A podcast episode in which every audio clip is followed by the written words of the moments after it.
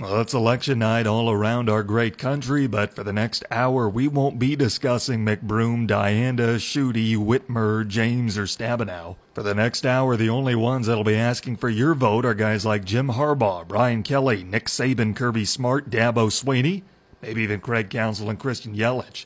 It's a sports pen on ESPN UP and the ESPN UP app. Tanner Hoops with you on this Tuesday afternoon. In case you are just getting out there waiting to vote at the last minute. We've got you covered on everything you need to know in the world of sports. Now, I mentioned a list of people that'll be asking for your vote. Tonight, the second edition of the college football playoff rankings come out. Those five coaches, as mentioned, they will be among the top five vying for the top four spots and a chance to get into the college football playoff at season's end. Again, long way to go until then, and they've got some tough games ahead. The roads aren't too easy. The latter two, of course, with the Milwaukee Brewers, they found out yesterday that they will be up for postseason awards in Major League Baseball. Christian Yelich, is he the favorite? Is it safe to call him the MVP favorite by now? He's one of the three finalists, along with Nolan Arenado from the Rockies and Javier Baez from the Cubs. Meanwhile, his manager Craig Counsell is up for National League Manager of the Year. He's there along with Brian Snitker and Bud Black. Over on the American League side, Mookie Betts, you got to figure that he's the favorite to win the AL MVP this year.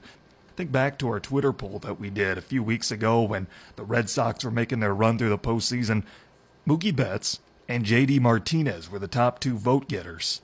Seemed pretty reasonable. JD Martinez isn't even one of the three finalists. That tells you how good of a season the Red Sox have had and what kind of a year Mookie Betts has had. The other two finalists for AL MVP, Jose Ramirez and Mike Trout. Going through the rest of the awards for Major League Baseball's postseason, American League Rookie of the Year, third baseman for the Yankees, Miguel Andujar, is up there along with his teammate Gleyber Torres and Shohei Ohtani, the pitcher slash outfielder for the Angels. National League Rookie of the Year, Ronald Acuna, outfielder from Atlanta, Walker Buehler, the pitcher from Los Angeles who burst on the scene as of late, and outfielder Juan Soto of the Nationals. Manager of the Year in the American League, Kevin Cash, Alex Cora, and Bob Melvin. Cora, of course, winning the World Series with Boston in his first season.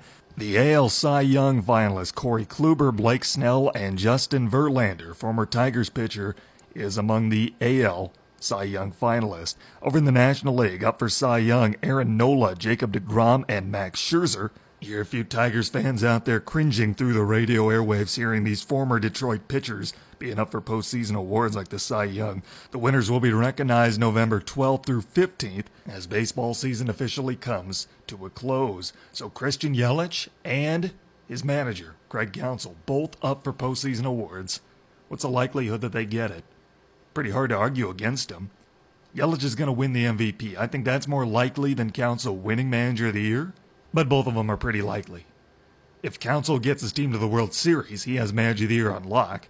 But the big case for Brian Snitker is going to be that he took just a terrible Atlanta team and he turned them into 90 game winners and division champions. Bud Black did something similar with Colorado here in the last few years. But you can't underestimate what Greg Counsell's done this season. Christian Yelich doesn't win MVP, then you know the system's rigged. Very, very likely that his manager could join him as National League Manager of the Year, especially after the improbable run the Brewers had this season. But a few other news and notes at the national level to keep an eye on. Yesterday, the Los Angeles Kings made a change at the coaching position. They got rid of John Stevens in favor of Willie Desjardins. The Kings, with just an awful start to the season, they're in dead last. The Chicago Blackhawks decide to follow suit, and they do it in a big way. They dump Joe Quenneville after three Stanley Cups in 10 seasons, a guy who's won twice as many games as he's lost and they let him go. Obviously, last year was a bad year. They missed Corey Crawford, and they definitely did. They had an accountant coming in, playing a legit game. They had a guy who was at his accountant job last season, had to come in and play on what, an hour's notice, played a real NHL game. That's what the goalie situation was like last year in Chicago. This is a horrible fire. This is just a really, really bad firing by the Chicago Blackhawks. Chicago's slide over the last few years is not on Coach Q. It's not on Coach Q. He's one of the best in the game. And Chicago just parted ways with him. And whoever snaps him up is going to get an incredible steal. You might look out west. You might look at the Kings, who just parted ways with John Stevens. Why wouldn't you want Coach Q? Everything he's done in Chicago, their slide these last couple of years, not his fault. Not his fault. And who's to say that Chicago got better with this move?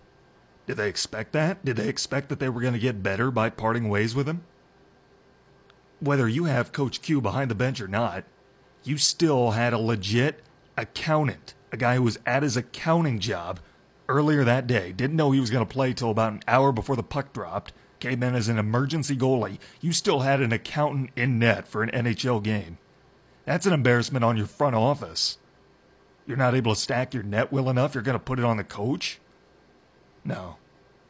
All kinds of respect for the Bauman family and what they've done for hockey, but that's a terrible firing. Coach Q deserves better. He deserves that after the success he's had. He's not just some scapegoat. It's a slow start to the year once again for Chicago, 6 6 and 3. But firing Coach Q is not going to make it better. Look at their defensemen. Duncan Keith, Brent Seabrook, those guys are over the hill. Okay, they are over the hill. They need a new young core of defensemen to come in. This is a time where you want to build around a future Hall of Fame coach. Not give him up and pin losses that aren't his fault on him just because you don't want to take the heat. This was a terrible firing by the Chicago Blackhawks. And there are Detroit fans out there thinking, yeah, Jeff Blashill still has a job, somehow. And I'll say this about Blash they would not get better by firing him either. Detroit's another team that just needs to trust the process. And hockey is one of those sports where they are the most impatient front offices in all of professional athletics. Hockey wants to win right now. Making the playoffs, winning a series or two in the playoffs, that's not good enough. That's not good enough. Doesn't matter what your resume is, what kind of repertoire you have. If you're not consistently contending for a Stanley Cup in a one or two year window span, then you're not coming back. Joe Quenneville was playing for a cup and hoisting it back in 2015. Now he's out of a job as of this morning.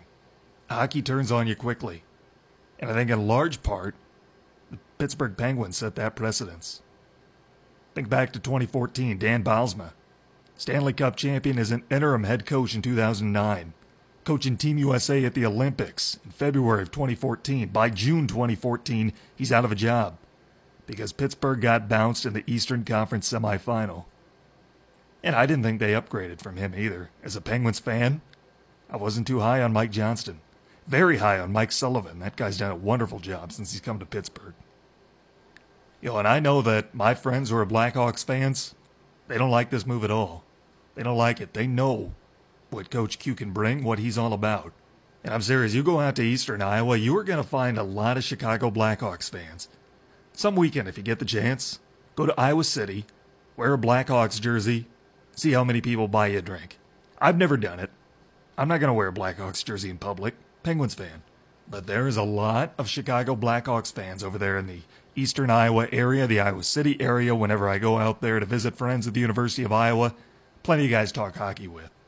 Plenty of guys. And they're not happy with this move. Nor should they be. Coach Q deserves better. With what he's done, I get the season has not gone the way Chicago has wanted it to. Last year didn't go the way they wanted it to. Did they get better by parting ways with him? They didn't. Who can they possibly bring in that's better? I don't know that Chicago can upgrade in this move. Coach Q knows the system. He's won three cups in 10 years. His wins double his total losses. No matter who comes in to coach that team, they are still going to work with an aging Seabrook, an aging Duncan Keith, and a somewhat healthy Corey Crawford. The Blackhawks team is not built to win, and that's on the front office. That's not on Coach Q. Sticking with puck talk, the Red Wings have been playing well as of late. Playing good hockey as they welcome Vancouver to Little Caesars Arena this evening, 7:30 puck drop. Are they starting to turn a corner? Are they starting to figure it out? They have a lot of skill on that team, especially at the forward position. They're just young. And now they're starting to play as if youth is not an excuse. Goaltending, certainly you could use an upgrade. Howard and Bernier, they are not the goalies of the future. The defense there leaves a lot to be desired, but they've got guys that can score the puck. young talent that's going to be around for a while. Jeff Blashill needs some time to build this team up, but he can sure do it. He can sure do it. He's the right guy to do it. I've seen what he can do in the United States Hockey League. Won the 2010 Clark Cup with the Green Bay Gamblers. You give him a little time, he'll make a smart man out of your GM. But he's put in a tough spot because Detroit's such a hockey city with such a tradition. They want to win now. They're not patient like 76ers fans. Doesn't mean they should be, they're just not. That's a culture over in Detroit. They want to win now. And that's fine. That's the culture they've established there. They rightfully deserve it after the years of hockey they've had, their years of good hockey they've had there. That's why I don't think Jeff Blashill's going to work out there. And I think that's too bad for him that he's in a position where it's going to be tough to win. He's not in a very winnable situation. He's a guy that wants to build this team up, use the Gruden method, use the Brett Brown method. But he's not in the city that's going to be patient enough for him to do that. And it's a shame to think what Detroit could be if they buy into Blashill's way. But ultimately, I think he's going to be relieved of his coaching duties before he ever gets to see his plan come into fruition. Coming up, we have our weekly message from the MHSAA, the Michigan High School Athletic Association, plus the headline topic today the top players that have been wasted in their prime in the NFL over the last 15 years. That's coming up next on the Sports Pen on ESPN UP, the ESPN UP app. Check out the UP's live and local sports talk show, The Sports Pen, weekday afternoons at 4 on ESPN UP and on the ESPN UP app. Welcome back to the Sports Pen on ESPN UP, the ESPN UP app. Don't forget Pigskin Payday's back. Pick the winner of each week's game to win. Play all season long for the $100,000 grand prize only to Ojibwa Casino, Baraga, and Marquette. Tanner Hoops with you for ESPN UP on your Tuesday afternoon. The last couple of nights, we've seen some compelling storylines in primetime NFL football. Brady and Rodgers two nights ago, the Cowboys debuting Amari Cooper last night. I don't think I've ever watched two games as much as I have those two and thought of the wasted potential that's on display and that's part of this football game. It made me wonder how can we ever know what some players are capable of? As a football fan, it's really sad to be honest with you. There are guys who could be multiple Super Bowl winners, multiple MVP winners, superstars, legends, future Hall of Famers, and they just never get their chance because they're in a city, a franchise, they're in a coaching scheme, something that's wasting them during their prime. It made me wonder does anybody come to mind? Well, if you did, and it made me put together a list of the biggest names in the NFL who have been wasted during their prime over the last 15 seasons. Now, I want to talk wasted during their prime meaning that they were part of a scheme, part of a team, a coach, a GM situation that did not allow them to reach their full potential. Now, when I say that, don't reach their full potential. Here's what I mean by that. What I'm doing for my list, anyway, my list is guys who haven't struggled with drugs, suspensions, at least nothing that's totally derailed their career. Not something that they haven't been able to come back from. That's why Randy Gregory, Martavis Bryant aren't on this list. Certainly Justin Blackmon, remember him? All those guys could have been really special football players. And they've struggled with off the field issues. My list includes guys who are being wasted by their team, being wasted by their coach, their GM, and the supporting cast around them. Everyone in this area has got to be thinking, is Aaron Rodgers on my list? Yes, he is. Aaron Rodgers, in fact, is at the top of my list. There are people out there who will tell you Aaron Rodgers is the greatest quarterback of all time, and they might be right. They might be right, and we're just never going to get to know. But there are also people that'll tell you that and then say they like having Mike McCarthy as their head coach. I don't think you can say that because if Aaron Rodgers is really the greatest quarterback of all time, he needs to have more than one Super Bowl ring. So is it him or is it Mike McCarthy? Is it Thompson in the front office? Is it his supporting cast? Maybe all of the above except Rodgers. Think about Aaron Rodgers in an offensive minded system. What if he went to the LA Rams right now? He'd be a step up from Jared Goff. I'm not sold on Jared Goff yet. Not to say he can't be a good quarterback, I'm just not sold on him. Aaron Rodgers has the raw talent to make things happen despite a poor supporting cast, a poor coaching staff, and a poor front office. Aaron Rodgers with the Rams right now, that's the Super Bowl favorite. That's the Super Bowl favorite because you put Todd Gurley in the backfield, a guy who can not only run the ball well, he can catch it out of the backfield. You put wideouts for him like Woods and Kupp. There's no stopping that LA team. No stopping him. Plus the defense that he has to work with. That's what he's been missing in Green Bay for how long? The defense. Aaron Rodgers would have weapons unlike any he's seen over in LA. Plus, he has one of the best coaches in football. Maybe the best offensive mind in football. That's debatable. But Sean McVay makes it debatable because of what he's been able to accomplish before his 33rd birthday. Aaron's accomplishments, they speak for themselves. But what could he have if he was matched up with Sean Payton, Bill Belichick, or Sean McVay instead of Mike McCarthy? How many rings would he have? If Ted Thompson wasn't his GM and he surrounded him with pieces to win instead of taking him away, how many rings would Aaron Rodgers have? I feel for the guy. I feel for the guy. I'm not trying to rip into the Packers, but doesn't it make you mad? I'm not even a Packers fan, but doesn't it make you mad that we may never get to see how good this guy really is? I mean, he's making jaw dropping throws, he's carrying the Packers. Doesn't it make you mad that we're seeing prime talent being wasted? Maybe the best to ever play the game. And they're wasting him. He may finish with just one Super Bowl ring. Doesn't that upset you? From a strictly a football standpoint, how can that not upset you? Who else is on my list?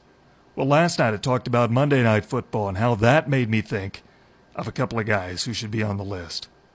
And I brought two of them on from last night's game. Marcus Mariota being one, the other's out of the game. Jason Witten. Jason Witten, only three guys in the game have ever caught more passes than him. How many rings does Jason Witten have to show for it?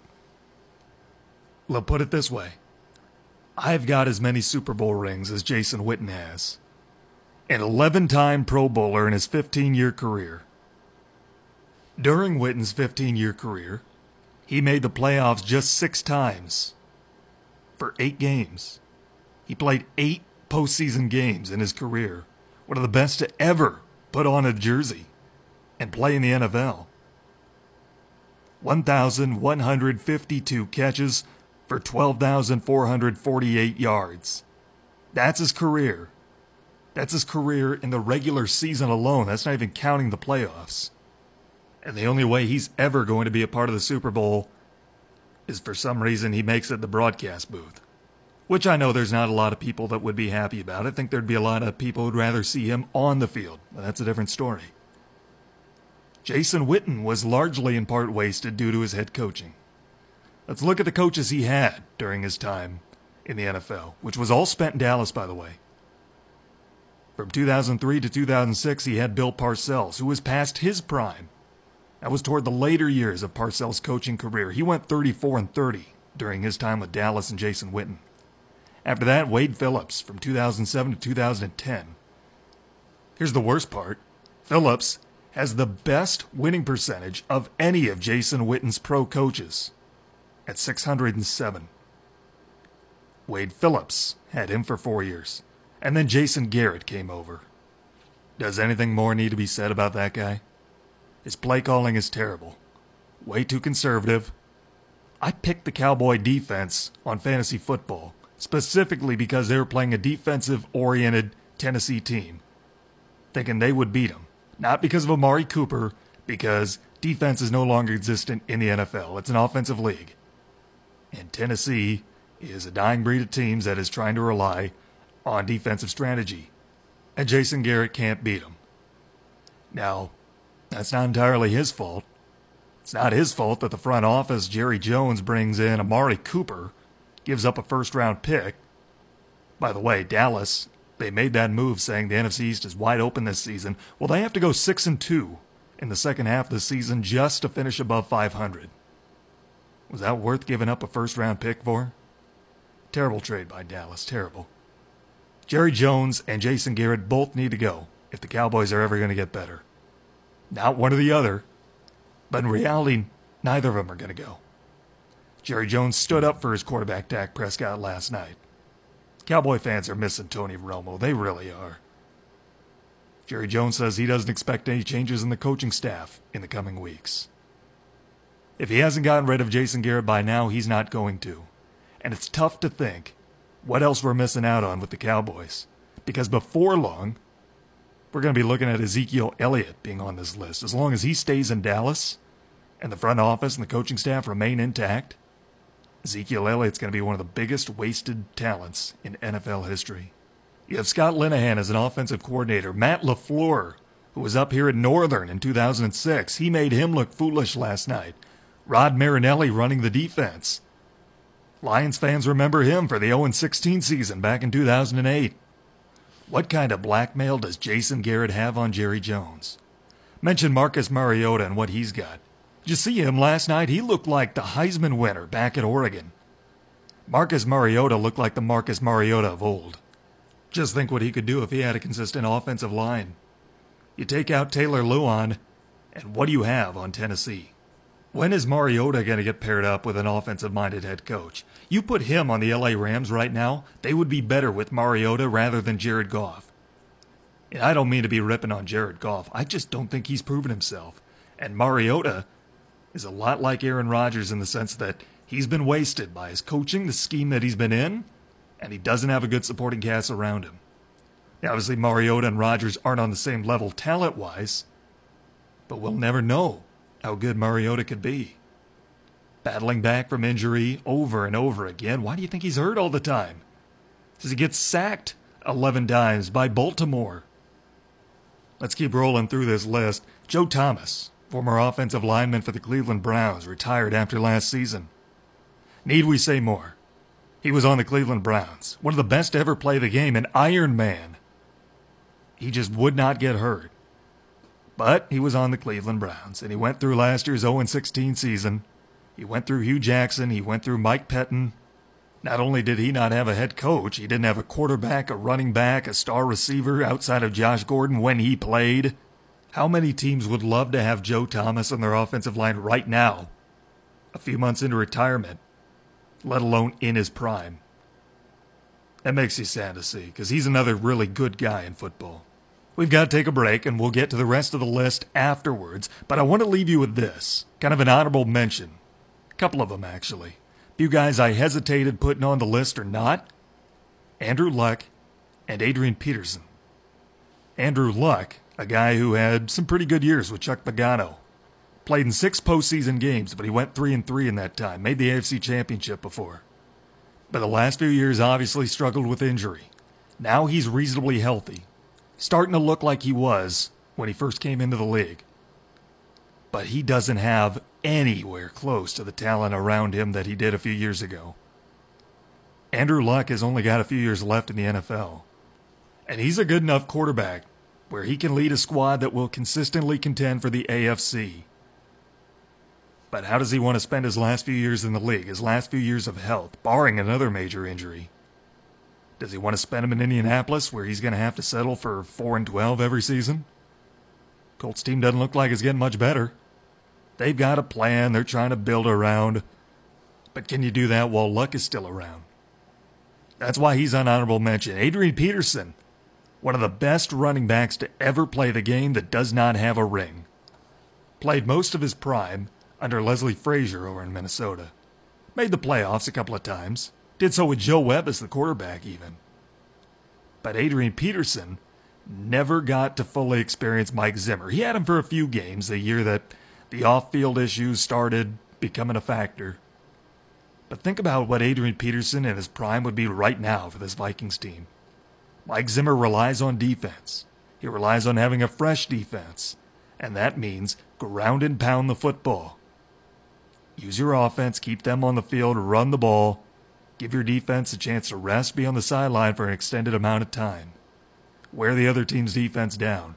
Think what Adrian Peterson would be in his prime with Mike Zimmer right now? Or if not, think what Adrian Peterson could have been if he was with somebody other than the Vikings and Leslie Frazier during his prime. We've got the rest of the list coming up on the other side of this break. Keep it tuned right here to the Sports Pen on ESPN UP and the ESPN UP app. Check out the UP's live and local sports talk show, The Sports Pen, weekday afternoons at 4 on ESPN UP and on the ESPN UP app. Welcome back to the Sports Pen on ESPN UP and the ESPN UP mobile app. Don't forget Pigskin Payday's back. Pick the winner of each week's game to win. Play all season long for the $100,000 grand prize. Only at Ojibwa Casino, Baraga, and Marquette. Tanner Hoops with you on Tuesday, November 6th as we get into the back half of this Sports Pen. Let's get into the back half of this list of NFL players wasted during their prime in the last 15 years. Again, this is wasted in the sense that they had a team, front office, coach, what have you, that did not take advantage of them while they were in their prime and could have been winning them Super Bowls. This list is not for players who ruin their lives with drugs or off the field issues, nothing like that.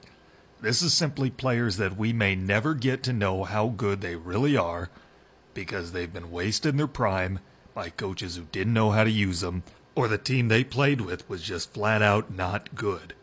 During the break, I was thinking about another name that you could put on there for honorable mention. What about Derek Carr? Derek Carr is a pretty good quarterback. His brother, too. I don't know that we've ever gotten to see how good they could be. Could Derek Carr win a Super Bowl? I really think he could in the right system.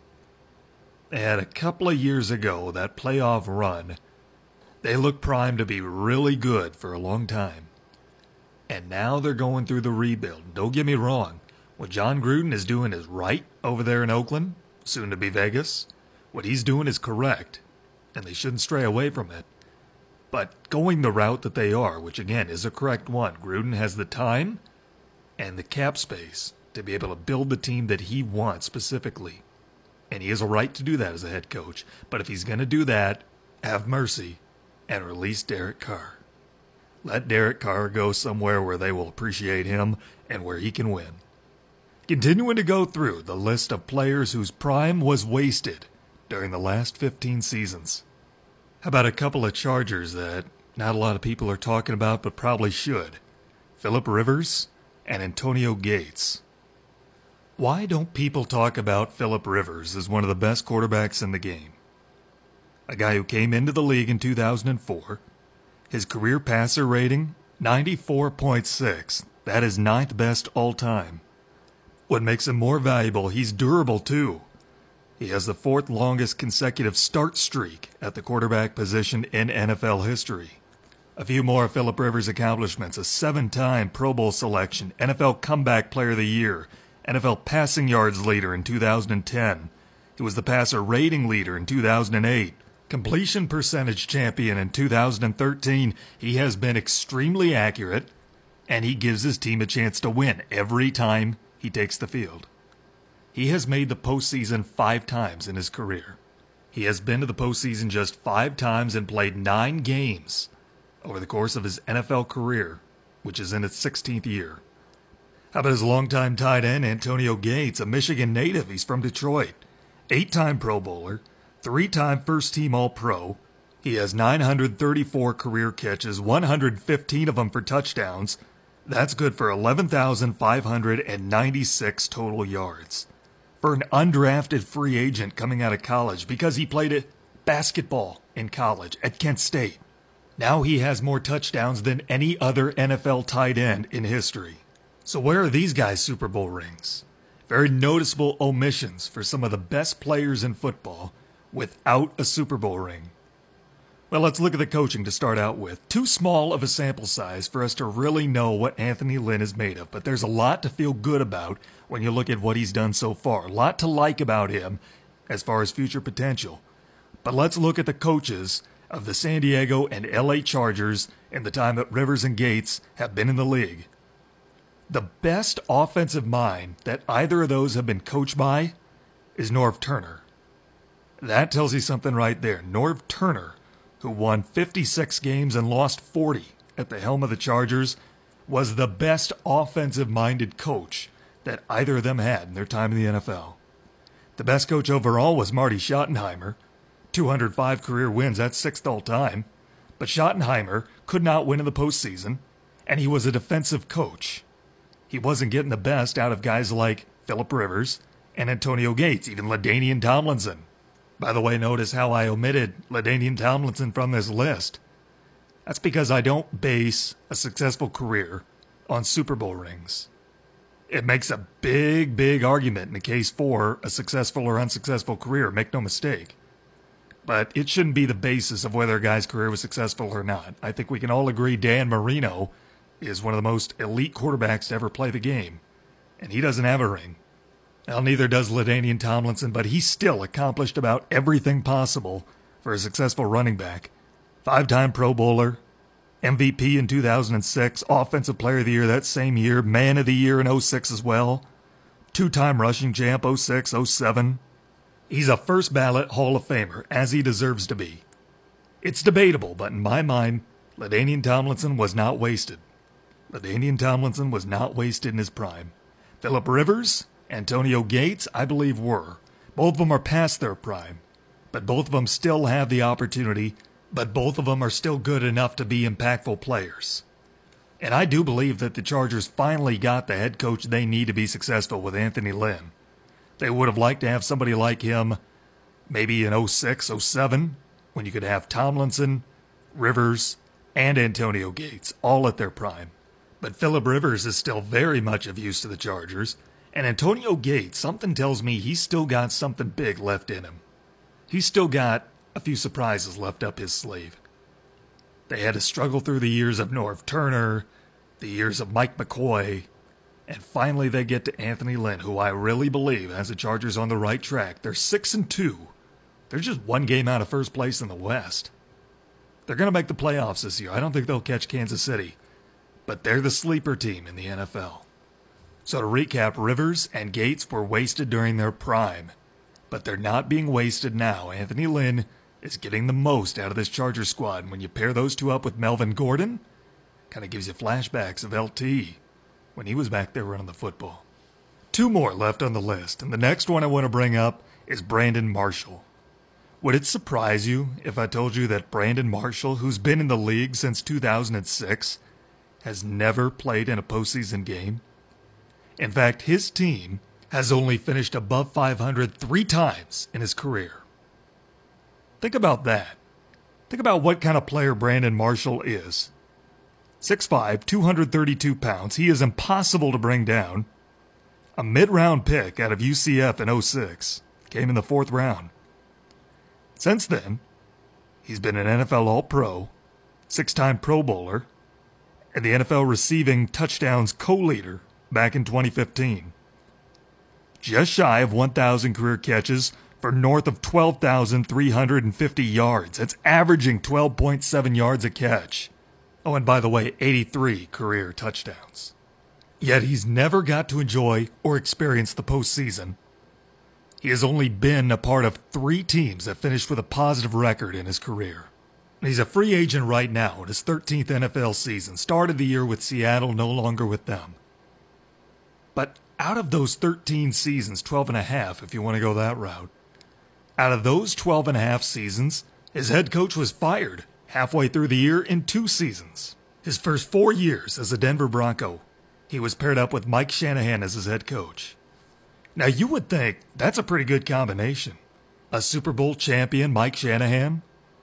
I don't pin the lack of success that Marshall experienced in Denver in the mid 2000s necessarily on Shanahan as much as I do the quarterbacks that were throwing to Marshall. Let me read you the list of Brandon Marshall's quarterbacks from his time as a Denver Bronco Jay Cutler, Patrick Ramsey, Jake Plummer, Chris Sims, Tom Brandstater, and Kyle Orton. Outside of Jake Plummer, maybe three or four years before Brandon Marshall ever played with him, there's not much eliteness between those quarterbacks. You don't even have to have an elite quarterback to get the most out of a star wide receiver. You have to be consistent. None of those guys were consistent. Plummer, yes. Everyone else has been a journeyman. Has Brandon Marshall had some poor coaches during the course of his career? Certainly. But his quarterbacks, really play a big factor into why he hasn't been able to reach his untapped potential. What if, pure speculation, pure fun, what if the Packers had made a move for a guy like Brandon Marshall in the mid to late 2000s? They paired him up alongside Donald Driver and let Brett Favre throw to him. If that had happened, tell me why Brandon Marshall couldn't have been a Randy Moss type receiver. Why he couldn't be that good. The last name on the list I want to bring up, and I'll do it briefly because we still need to hear the MHSAA message before we go to break, is Frank Gore. Oh, yeah, remember him? Frank Gore. He's still in the league, by the way. Frank Gore. He is fourth all time in the NFL rushing yards category. Fourth all time. As of today, Gore has 14,464 total rushing yards, 77 touchdowns, not to mention 450 pass receptions for 3,740 yards, including 18 receiving touchdowns. He's averaging 4.3 yards per carry over the course of a career, not one season in his prime. He's sustained that throughout his career. Frank Gore has been to the Pro Bowl five times. He's an Art Rooney Award winner, did that two years ago. He has rushed for 1,000 yards in a single season nine times in his professional career. But let's face it, he's been a part of some really, really bad teams. He was with the San Francisco 49ers from 2005 until 2014. San Fran went to the postseason three times during that time, three consecutive years 2011, 12, and 13. That run included a Super Bowl appearance back in 2012, ended up losing to Baltimore 34 31. But those were the only three seasons in which Frank Gore has been on a team that's made the postseason. He's so much better of a player than that. This is his 14th year. He's not going to the playoffs this year with Miami. During his time with San Francisco, he went through four different head coaches. Started out with Mike Nolan. He got fired midway through the season. Mike Singletary came in and took over. He ended up getting fired midway through the season. Jim Tomsula, remember him? He was the head coach of San Fran for one season a couple of years ago. He was the interim head coach during Frank Gore's time there. And eventually they settled on Jim Harbaugh, who had success with the 49ers. But by then, Gore was starting to show age. So he goes to Indianapolis, teams up with Chuck Pagano. And of course, Andrew Luck's injury problems had a lot to do with the Colts' lack of success over there. But even back in 2015 and 16 with a healthy Andrew Luck, the Colts went 16 and 16 in Gore's first two seasons with the Colts. They were 8 and 8 both years. Then Luck gets hurt, a disastrous 4 and 12 season. By now, he's well over the hill. And he's out in Miami just trying to make it work, just trying to stay in the game. You can make the same argument for LaDainian Tomlinson as Frank Gore. They've been on some teams that haven't had a lot of success, but that they themselves have cemented themselves among the best in the NFL. But have they? LaDainian Tomlinson no doubt has. But were you surprised at hearing Frank Gore's accomplishments to know that he has nine different seasons of 1,000 plus rushing yards? That he's fourth all time in NFL rushing yards, that he has caught and rushed for just shy of 100 career touchdowns? LaDainian Tomlinson and Frank Gore don't get the same credit when you hear those names. You hear LaDainian Tomlinson, you think greatness. You don't think the same thing when you hear the name Frank Gore even though they both put up eye popping career stats while being on some mediocre teams with subpar coaching. That is my list for NFL players who've been wasted in their prime or are being wasted. Did we miss anybody? If we did, you can tweet us. Let us know. At ESPNUP on Twitter. Be sure to let us know. We'll get our weekly message from the MHSAA before we go to break. Keep it tuned right here to the Sports Pen on ESPNUP. A double triple seven person crews, and a place of their own. It's all next on This Week in High School Sports, powered by Michigan Student Aid, Michigan's go to resource for student financial aid. Hi again, everyone. I'm John Johnson, and welcome to This Week in High School Sports. The Irish Hills of Southern Michigan rolled a pair of threes Saturday at the MHSAA Lower Peninsula Cross Country Finals at Michigan International Speedway, and the process rolled individual championships into team titles as well.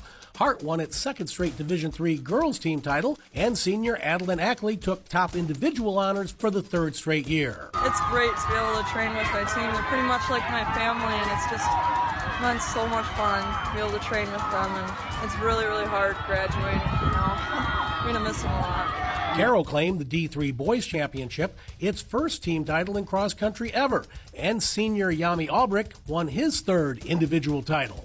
Yes, I'm happy about that. Um, like I said, it's going to be even more fun when our, I hear our team got the W. Um, hopefully we did, because that's just going to make everything a lot more sweeter uh, for me and the team. Thanks to our friends at runmichigan.com for the audio. Both Hart and Carroll had all five of their scoring runners finish in the top 30 to earn all state honors. You can read more about the cross country finals on the second half page of the MHSAA website.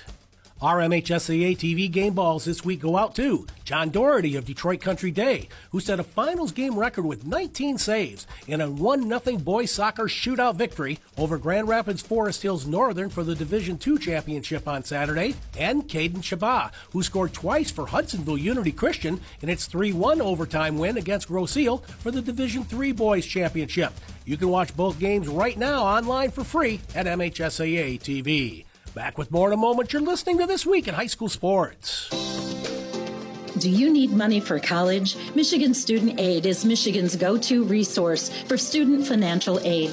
They administer scholarships, grants, college savings programs, and other resources that help make college accessible, affordable, and achievable for you. See how they can help you today by visiting michigan.gov slash mystudentaid and connect with Michigan Student Aid on Facebook, Twitter, Snapchat, and Instagram.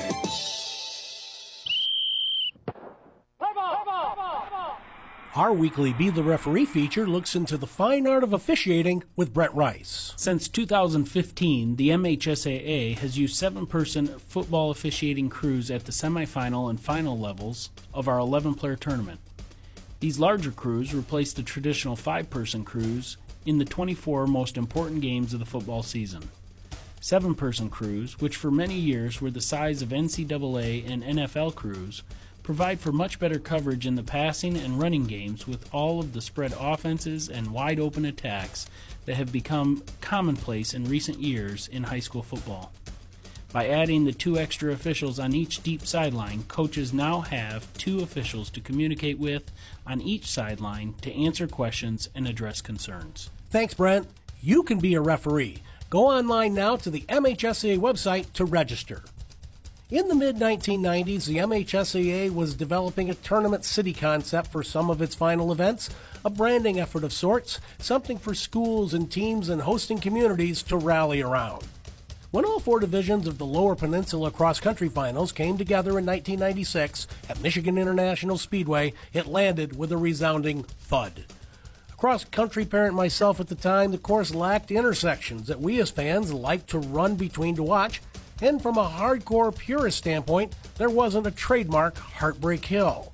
But the course that rolls through the wooded grounds on the back of the Speedway Oval has proven itself competition worthy over time, and all the kinks about allowing spectators complete freedom on the course, about timing, and the colorful tent village on the infield on race day has turned the venue into a destination point for runners, a goal to set, a place of their own. And it wouldn't be possible without the dozens of officials and folks from the local sponsoring schools and the MIS volunteer pool who come out and give it their best to make it a great day. If you've never seen the finish of a high school cross country race coming down the home stretch of a NASCAR racetrack with hundreds of enthusiastic fans lining the pit row wall, come on out to Michigan International Speedway on the first Saturday of November next year. You won't be disappointed. You've been listening to This Week in High School Sports, powered by Michigan Student Aid, a production of the MHSAA Network. Thanks for joining us, everyone. I'm John Johnson. We'll see you next time. Check out the UP's live and local sports talk show, The Sports Pen, weekday afternoons at 4 on ESPN UP and on the ESPN UP app. Welcome back to the Sports Pen on ESPN UP, the ESPN UP mobile app. Don't forget Pigskin Payday's back. Pick the winner of each week's game to win. Play all season long for the $100,000 grand prize only at Ojibwa Casino, Baraga, and Marquette. Tanner Hoops with you as we roll through Tuesday. Well, here's some breaking news out of the NFL earlier this afternoon. The Detroit Lions have parted ways with running back Ameer Abdullah. They have released the former Nebraska Cornhusker and they brought back Zach Zenner. So Ameer Abdullah gone, Zach Zenner is in. Remember at the start of the year when Abdullah and Ty Montgomery both played for their respective teams? Lots changed since then. Guess what else is changing? It is the start of the college basketball season this evening. NCAA Hoops tips off. Well, this is going to be fun. Who else just loves this time of the year? How about the matchups that we have to look forward to? Some marquee matchups on opening night this evening. Duke against Kentucky. How much fun is that going to be? And then you have Michigan State, the Spartans looking for another strong season. They open the season against the top ranked team in the country, the Kansas Jayhawks. Anybody who knows what those programs are about knows that that is the pinnacle of college basketball, those four teams and what they bring to the table. We all know how good these coaches are and how good they are at managing the one and done situations. Krzyzewski, Izzo, Calipari, Self. They can all handle guys coming for one season, then go into the NBA because they just reload. They're so good at attracting top tier talent right out of high school. So much so that between those four teams, eight of the top 15 nationally ranked high school product will be on display. 7 o'clock tip tonight for Kansas and Michigan State. We get to see the Kansas debut for the Lawson brothers, transfers over from Memphis. Meanwhile, Michigan State trying to find an identity without Jaren Jackson and Miles Bridges. They did not bring in a top 15 recruiting class this year, and they are still a top 10 team. That's the appetizer. Then the nightcap. Kentucky ranked second, and Duke ranked fourth. 9:30 Eastern, the tip for that one. If you like basketball, tonight is a great night to do nothing. Of course, once you've got back from voting, settle down inside. Come on and watch some basketball. There's going to be some great hoops on TV tipping off this evening. Of course, the college football playoff rankings will come out tonight, a second edition of them. Once again, this is how they should be, according to me.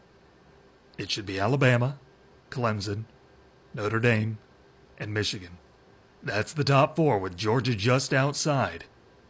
You have Georgia fans giving the argument that they should be among the top four teams. Whether it be tonight or the end of the season, probably both. They're big on football down there in Athens. They believe that they are a top four team, but who do you take out in that situation? Maybe Georgia is good enough. They probably are. But who gets bumped out of the top four that we presume to be in there tonight with Alabama, Clemson, Notre Dame, Michigan. Alabama just looks like they have no weakness. This may be Nick Saban's best team in Alabama, which is just unfathomable to think about. Clemson and Notre Dame are also undefeated. They've done nothing wrong. They've both played strong enough schedules. You can't bump them. Now, I know people will say Notre Dame hasn't played a good schedule, that Clemson plays in the ACC and there's nobody good there. But those teams have taken care of business just like they needed to. And in all fairness to them, they're probably not going to get in if they lose one. But right now, they've done what they need to to get into the playoff. I will say this, though. Anybody who says Notre Dame has played a weak schedule, they have wins over the Big Ten East leader, the Big Ten West leader, the ACC Coastal, and they certainly haven't scheduled Louisiana Lafayette, where none of the students decide to show up. That leaves Michigan. Michigan deserves to get in at the four spot over Georgia. For one thing, they're both one loss teams. Michigan's loss came to Notre Dame, who is in the top five, and Michigan needs it to stay that way. For Michigan to keep pace over a team like Georgia, that's their biggest argument right now. Yeah, we're on the same playing field as you with one loss. Our loss came to a team that's undefeated and ranked in the top four. Yours did not. Georgia had a better case to be ranked above Michigan last week before LSU not only lost, they got stomped by Alabama on their home field last weekend. I'm predicting LSU will come in at number 10 in the rankings this evening. Won't fall out of the top 10. Still not a bad loss for Georgia. But to me, they don't have an argument to be ranked higher than Michigan or Notre Dame or Clemson for that matter. Nobody has an argument to be made as far as being ranked higher than Alabama. Alabama looks just unreal right now. They're not showing any signs of weakness. In my mind, the committee shortchanged Notre Dame and Michigan last week by moving them down both a spot from the AP poll. They won't do it again. They won't do it again. The poll tonight should look Alabama 1, Clemson 2, Notre Dame 3, Michigan 4. Well, let's take a look at the NBA tonight. You have Milwaukee visiting Portland, 10 p.m. tip off. You can watch all kinds of basketball tonight. The time zone's really working in your favor if you live out here. What's the over under on Milwaukee dropping 23s this evening? Three out of their last four games, they have made 19, 19, and 23 three pointers. In their last three victories, the Bucks are averaging 20.3 three pointers per game. The only loss they've had in those last four games is the only loss they've had all season. That's where their opponent has had to make 24 triples. The Bucks are a scary, scary club. And when they heat it up from downtown, they heat it up. And you don't have a shot at beating them. The Bucks are a legitimate team to the point where if they are having a good shooting night, you're just not going to beat them. And there is not another team like that who does that on a consistent basis other than the Golden State Warriors. Which is why I cannot wait for Thursday night's matchup, the Bucks and Golden State. I bet you we have a few listeners who can't wait for it either. How about over in hockey? Are the Red Wings starting to figure it out? Yeah, I know they're coming off a loss, but they're playing much better as of late. They're 4 and 6 in their last 10, I know, not great, but they are coming together. They're starting to put some wins together. 7:30 puck drop tonight as they host Vancouver. I tell you what, Vancouver is a team that is trying to figure themselves out right now. They're 9 and 6. They're young, and there's talent there too. There's a lot to like about what Vancouver brings to the table.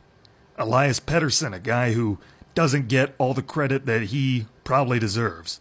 Michael Granlund. How about Skorvat? Bo Horvat? Obviously, they're going to need to get guys like Jay Beagle and Brock Boeser healthy.